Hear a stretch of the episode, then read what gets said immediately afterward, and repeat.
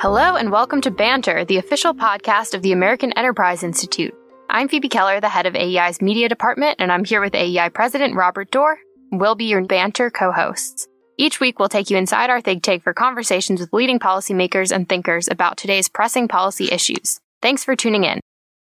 Joining us today for a very special episode of Banter is Paul Ryan, who is the Speaker of the House of Representatives from 2015 to 2019 and is a distinguished visiting fellow with us at AEI.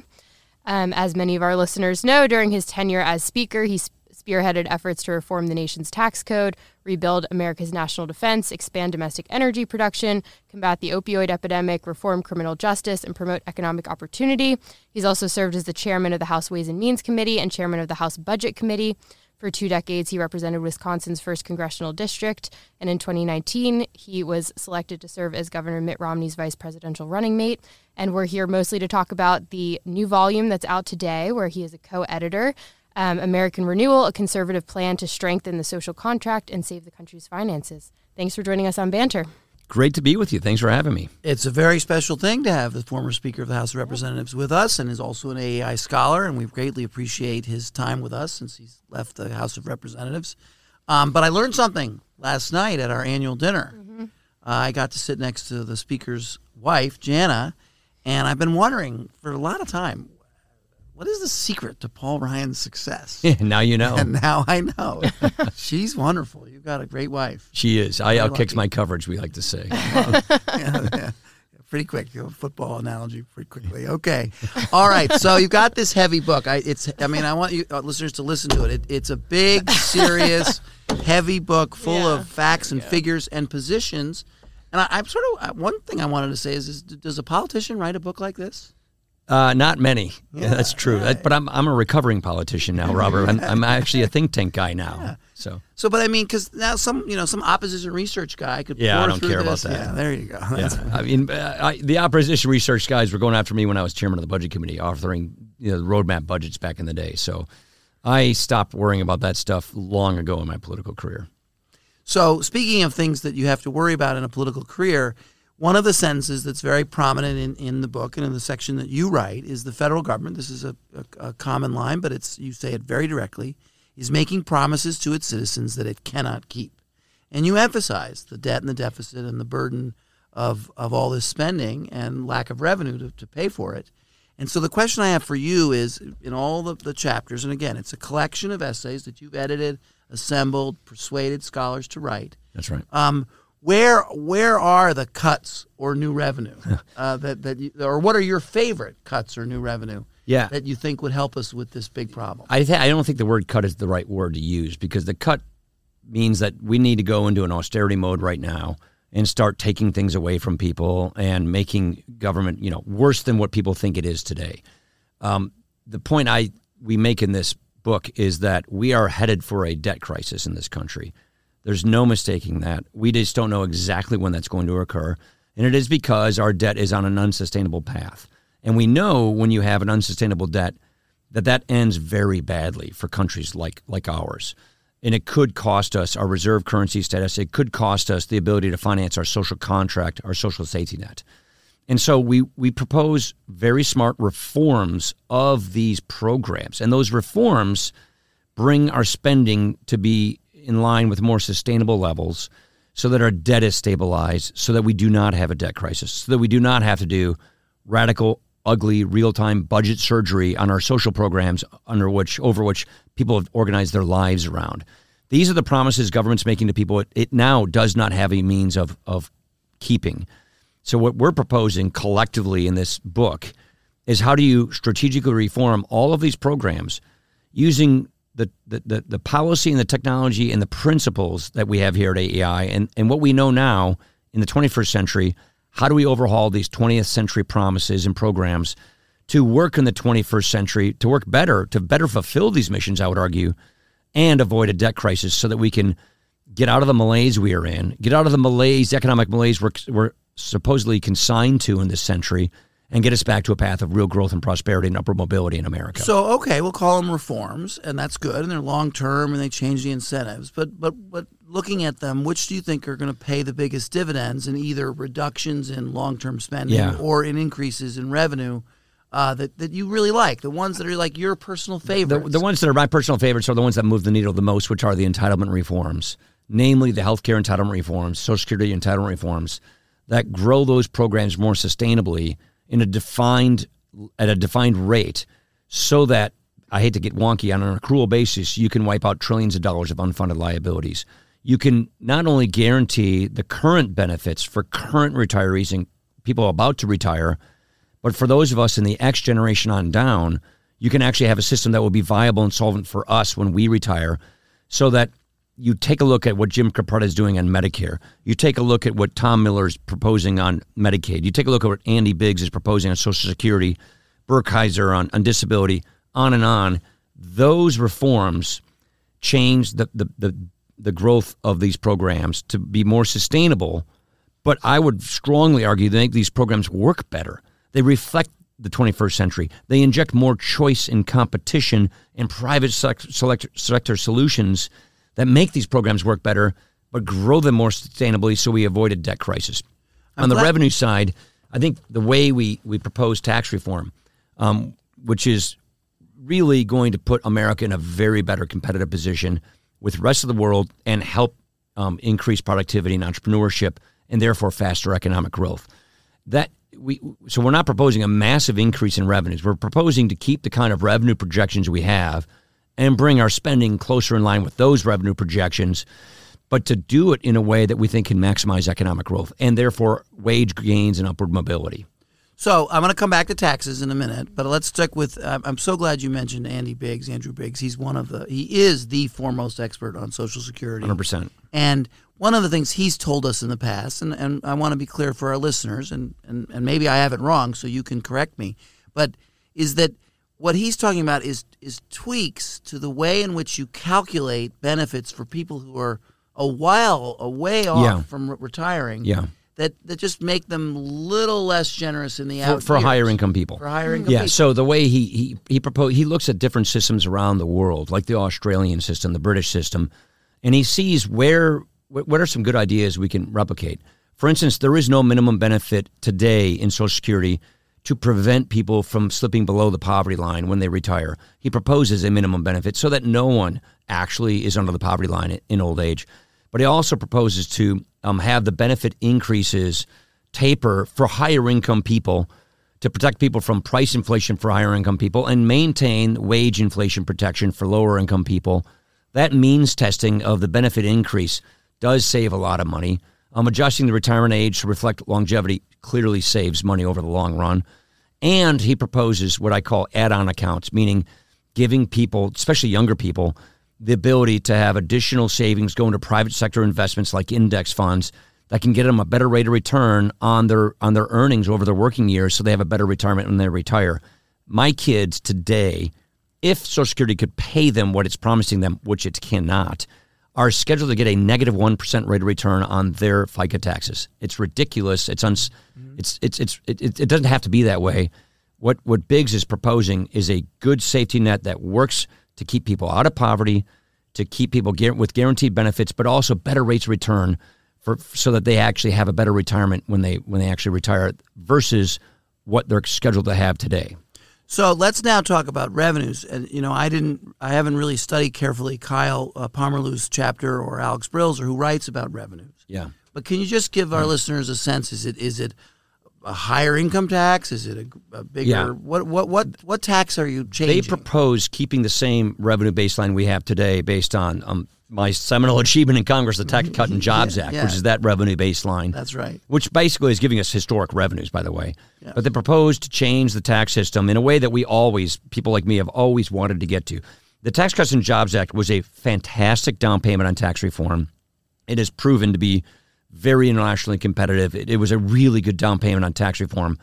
But ultimately, for the 21st century, they're proposing um, a, a comprehensive tax reform, which is what we call a, a destination based cash flow tax. Okay, that was a real Oh, boy. mouthful Oh, right there. boy. So Oh, getting boy. too wa- wonky Are we here. bringing up what was that thing that you proposed at one point and it didn't work Border out? adjustment tax. Yeah, yeah, I thought, oh my So- God, it's the new border no, adjustment no. tax. Well, it's it's it's it's it's, it's a consumption based type of tax. okay. But it, it, it does it in such a way that it, it proposes a single entity tax. So we don't have all these different kinds of incorporations. And that businesses are taxed at 15% on their actual consumed income and that they can write off all their expenses in plant and equipment. That is an extremely globally competitive tax. In order to pay for converting to a system like this that puts us in a very good comp- competitive stance mm-hmm. worldwide, gives us high productivity and better wage gains. They propose a, a carbon tax, a border adjustable carbon tax on top of that.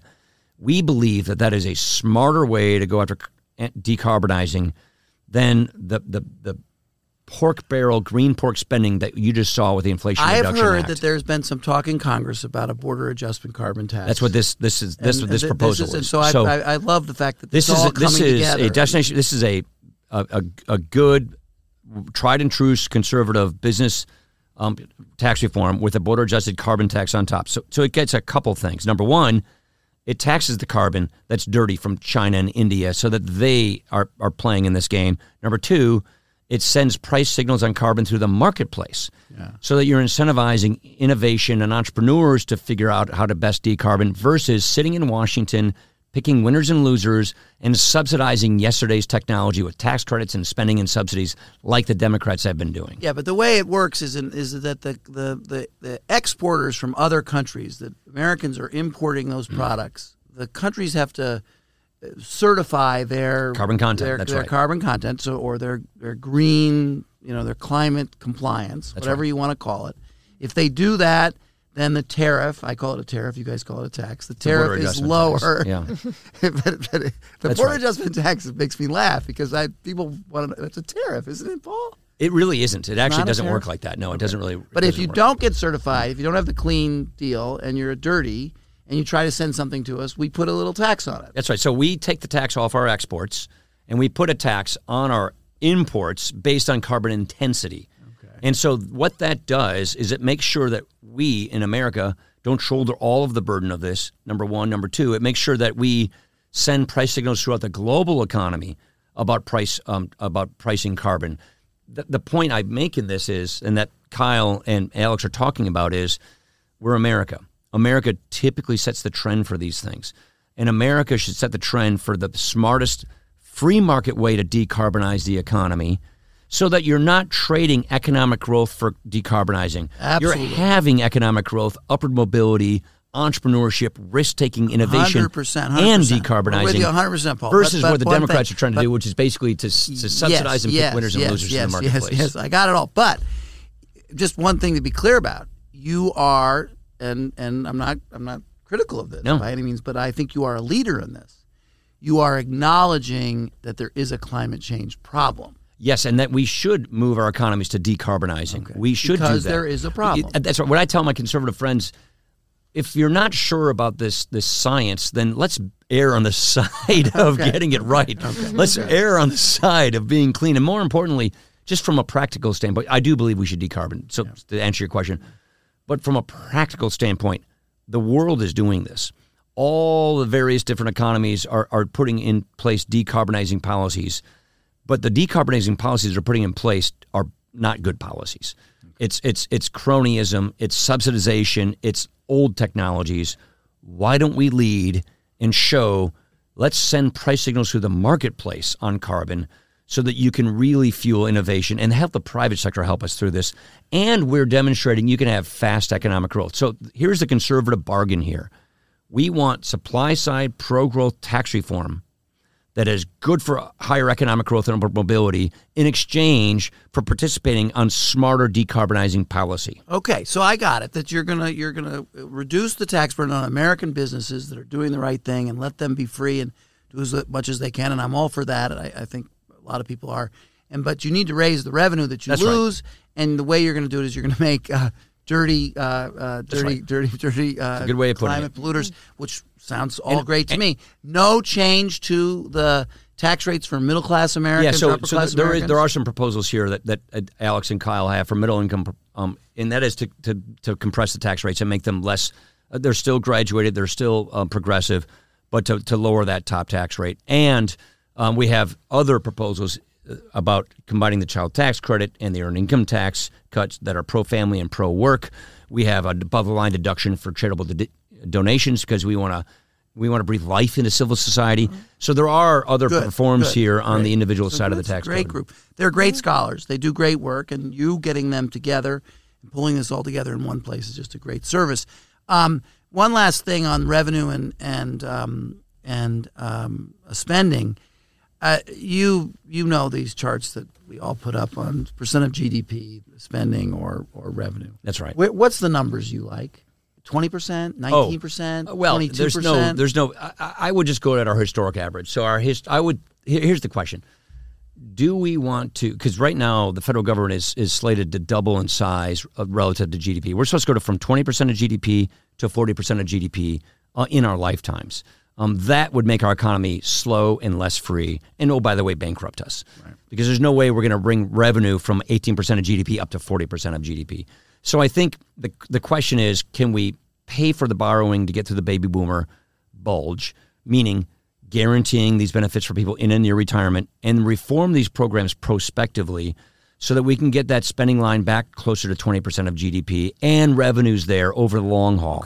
The, the markets, I would argue, will allow us to do that if we put these reforms in place soon and show that over the long haul, we've got our act together. We're getting our debt under control. We have put reforms that, when they take place in the future, will prevent us from having a debt crisis, but we will, at the end of the day, have a federal government that is around 20% of GDP. And that does distinguish us from European countries and 100%. countries. I mean that that's what Makes makes, more America more free. I mean, and if you can, we can do that, then that's it's a funny thing that that's a way of measuring our freedom. That's right. And um, okay, now I want to ask you a specific question because I know you've been working on this topic, and I think I think there's a chapter in here that endorses it, and I want you to tell us what it is: central bank digital Yeah. currency. Yeah.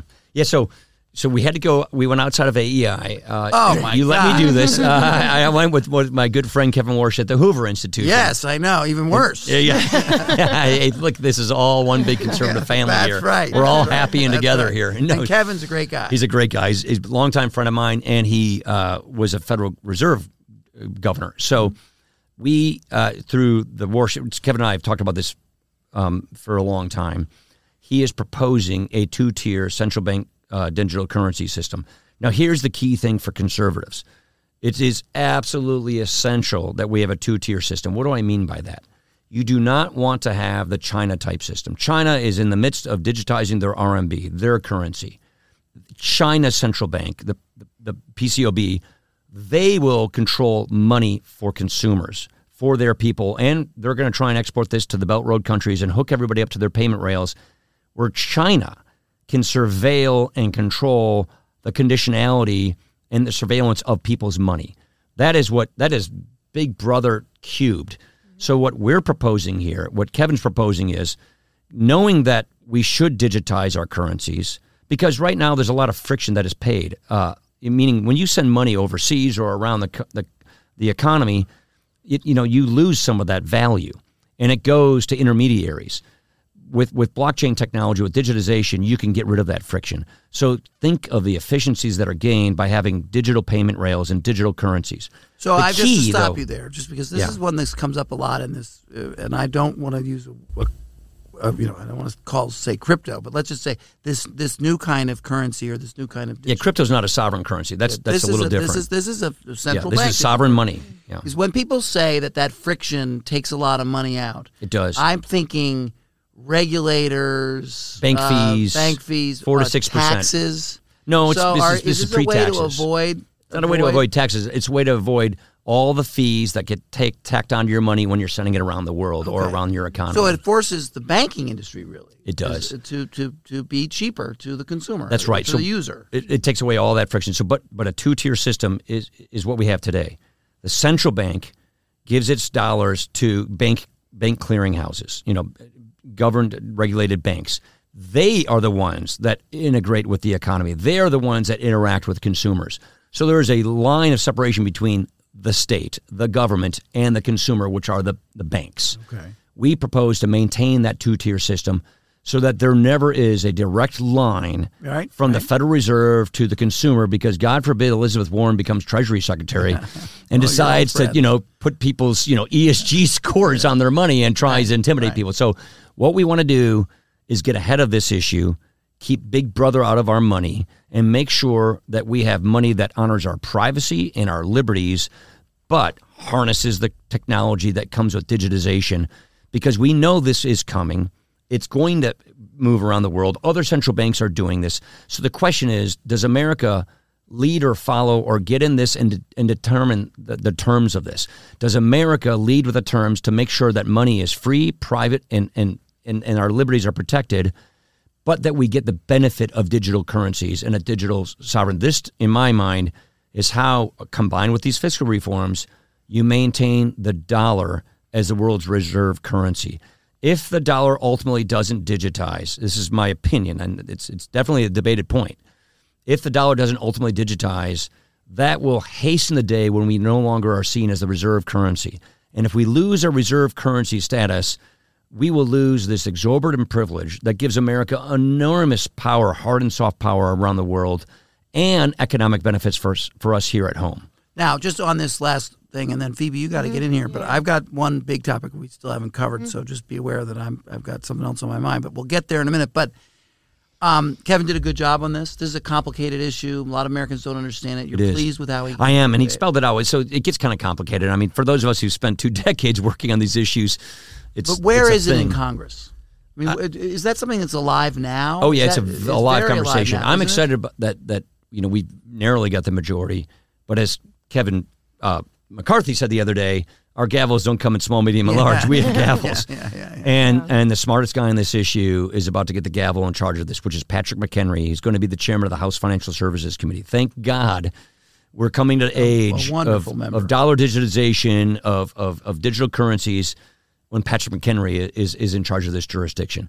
Um, so there there's going to have to be Web three laws in 2023, if only because of the FTX fiasco.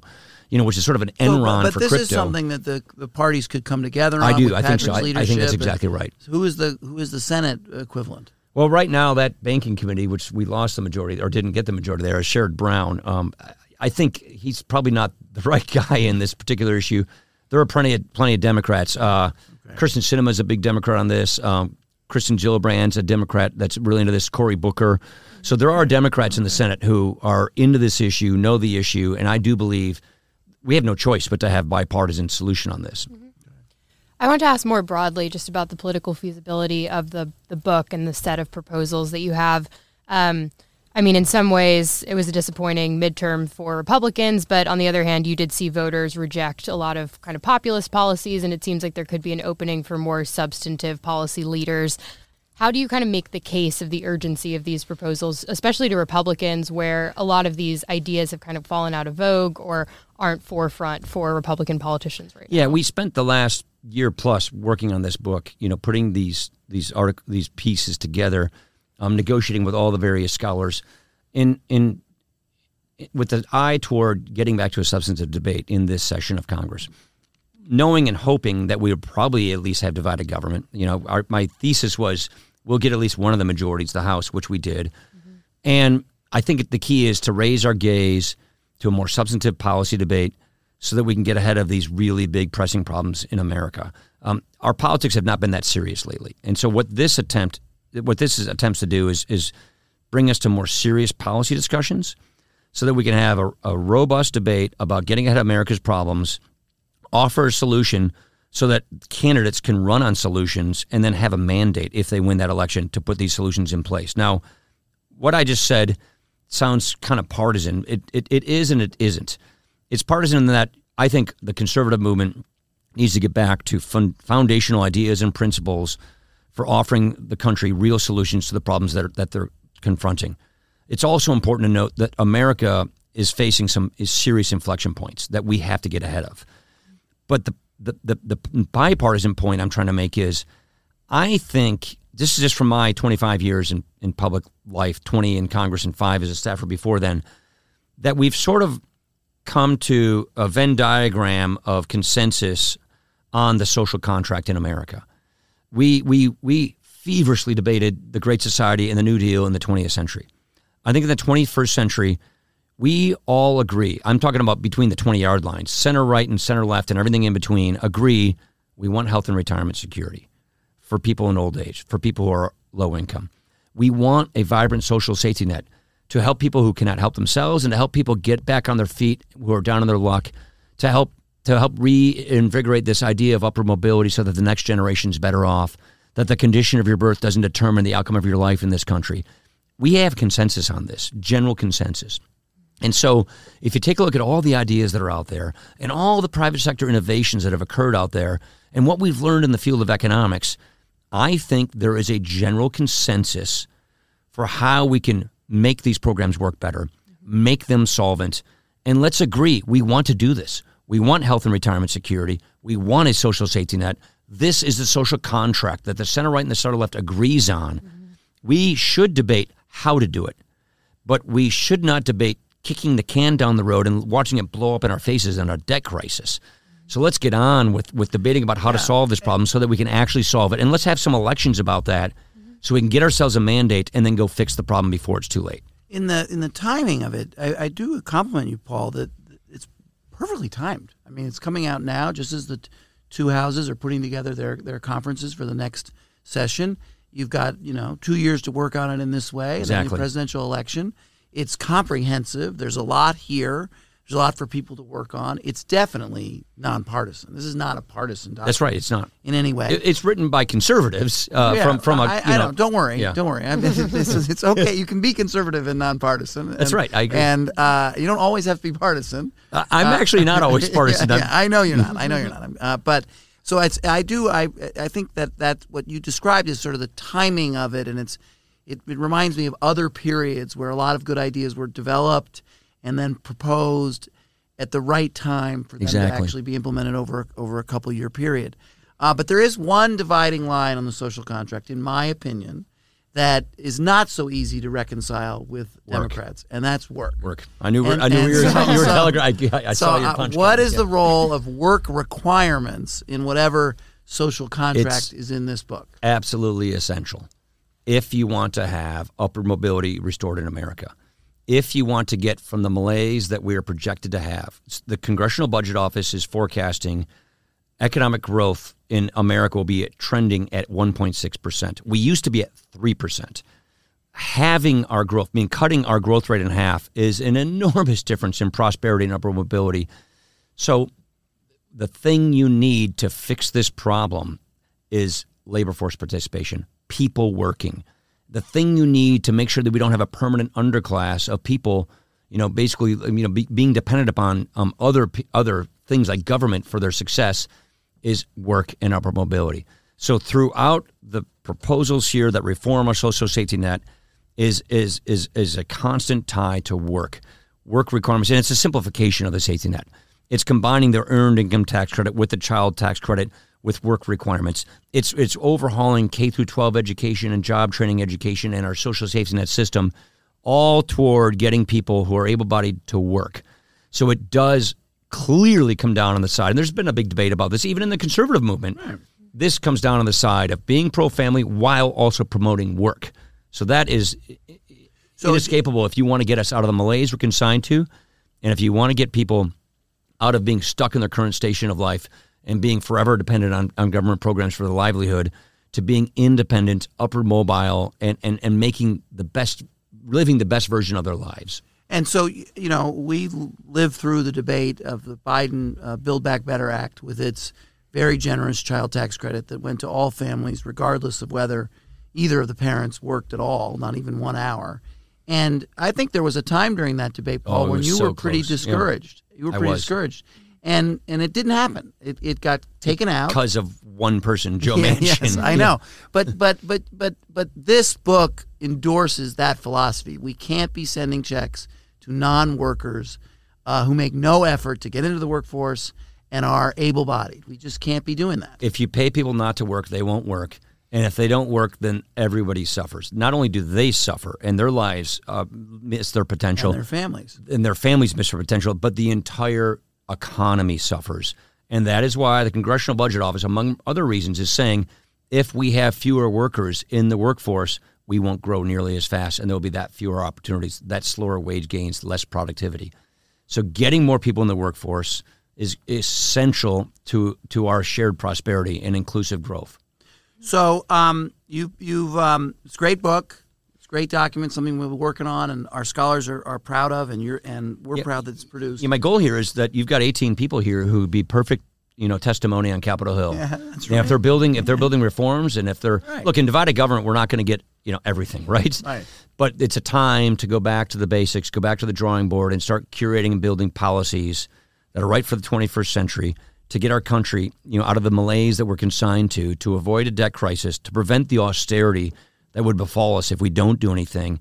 And there are there is a great list of scholars here who are ready and willing and able to go to Capitol Hill and help connect with policymakers to curate and build these ideas. Okay, so but you've also made some news in the weeks leading up to the release of this book uh, by making some comments about the presidential campaign in 2024, and um, you were pretty strong. I, I mean, I don't have the quote in front of me, but you you basically said the the country needs to move in a new direction for new leadership for a new time, turn the page. Uh, let's not go back to the former president. That's right. Um, uh, uh, how are you feeling about that now? I, I don't think he's going to get the nomination at the end of the day. I really don't. Uh, and the reason I say that is because we're going to want to win. And we really know we don't win with him. Look, if the evidence is so painfully obvious now, we lost our House majority in 2018. We lost the presidency and the Senate in 2020. And again, right now in 2022, we just got a rude awakening. You know, we lost the Senate, frankly, because of Trump, because of the Trump backed primary. He got people through the primaries who couldn't win the general election in the Senate. And therefore, we did not get the Senate majority as a consequence. And it's really clear evidence that we have a smaller House majority because of his people not being able to win the general elections in the House as well. So that's four election cycles, four four instances here you know, where we lost the House, the Senate, the presidency, and the Senate again, and barely we're going to have a small majority in the House. And, and I think the major contributing factor is because of Trump. I think it's really obvious. The swing voter in America is a suburban voter. They don't like Trump. They won't vote for Trump. But just take a look at like the DeSantis polls versus Trump. That swing suburban voter likes Republicans. They like conservative policies. So I'm grateful. Frankly, I, I, was not a never Trumper uh, because I governed with Donald, Donald Trump. And I'm grateful for those policy achievements we had Including the tax. great policy achievements deregulation, tax reform, criminal justice reform, great judges, awesome achievements. I don't wish the man ill will. I hope he and his family have happy, healthy lives, private lives in the future. But it's it is really clear if we keep going forward with him, we're going to keep getting the same result, which is we're going to lose elections. The, the, we can't afford to lose elections. There's a country that needs saving. The left, people don't like what the left are offering. They don't like the inflation and the big spending and the, and the nanny state government that comes with this. So it is a time for new leaders. It is a time where we have a stable of next generation conservative leaders that are more than capable of leading this country and more, by the way, more than capable of winning an election, which Donald Trump I don't think can. That's why I feel the way I feel. So, uh, turning to the more positive, we had four potential chairmen. Look like they're going to be chairman in the AEI building yesterday. Mrs. McMorris Rodgers. Who were the? Who, who else? I wasn't Ben here. so- Cren- we had Crenshaw. Yep. He was great. Are you pleased with the members, your former colleagues, who are getting these chairmanship appointments? I just am. I am. to- Th- th- They're going to finish. I think they do chairmanships the week after Thanksgiving. So there's a couple that races. I won't get into who gets Ways what. Yeah, I won't get. Yeah, Come yes, on. That's my, my committee. Yeah, come Ways and. Means is my sweetheart committee. I love that committee. But uh, Cathy's good, clearly going to be the, the Commerce Committee chair. She's a great leader. She's going to be a really good uh, person for us in that space. Patrick McHenry is going to be financial services. But there are there's a competitive race for budget chair, a competitive race for Ways and Means chair. Um, your old these place. these old these my old stomping grounds. My all of them are friends of mine. I used to run the steering committee, which which will make this choice. Point is, we're going to be in good hands. We've got good policy leaders stepping into the breach who are going to be um, working on these issues, conducting the oversight. Frankly, you need to conduct, but also teasing out ideas by taking our long, timeless held conservative principles, applying them to the problems of the day, offering the country solutions. This book is is an attempt to help start that process so that we can go to the American people all together collectively of conservatives, um, center right, and offer solutions. And that if we win that election, then we will have earned ourselves a mandate to in 2025 solve these problems, get this country on the right track. That to me is a very exciting proposition. So you are associated, affiliated with AEI as a scholar fellow, and I just last question, and I'm not looking for an advertisement, so just tell it to us straight. But how do you to explain to our listeners how you fit that responsibility, which you have, uh, into your into the way in which you see yourself and, and, see your your career? Yeah, I decided to go back to sort of private and public vocational life, um, not elected politics. Um, I teach economics at Notre Dame. I have a charitable foundation that focuses on poverty economics, center right poverty economics. Um, that that is really exciting work. And then here at AEI, uh, where we work at curating good ideas to solve the country's problems. And my own hope, having you know been 20 years in Congress, in my early days in Congress, there wasn't a week where people like me were not over at a think tank working on ideas, or they were in my office helping with with ideas. There's been a breakdown in that, and the conservative movement on Capitol Hill. Um, you've had a lot of sort of, I would say, you know, performance art and entertainment politics lacking some substance. And so, what I hope is we can reconnect conservative policy thinkers with conservative lawmakers to start getting past the performance art and, and you know the, the, the entertainment politics and get back to real substance and real solutions that, that actually speak to where people are and, and solve the problems that we have today. And so I enjoy this this sort of private life, you know, vocational life where I work on these ideas because I was I was grateful for the career I had. I loved public life. I loved campaigning. But right now, I just like working on ideas. I like the policy side of it. That's kind of my natural love. It's where well, I came from. It's where I am now. That connection between people with ideas and research and, and analysis and people in, in positions of power is what we do at AEI, and you are helping us greatly to do that well. So thank, thank you very much. Phoebe, mm-hmm. anything more? Yeah, no, I'm good. Thanks, everybody. See you next time. Thank you. Thank you for listening. We hope you enjoyed the discussion today. Please remember to subscribe and rate the podcast. Feel free to send us any feedback or suggestions at banter at aei.org.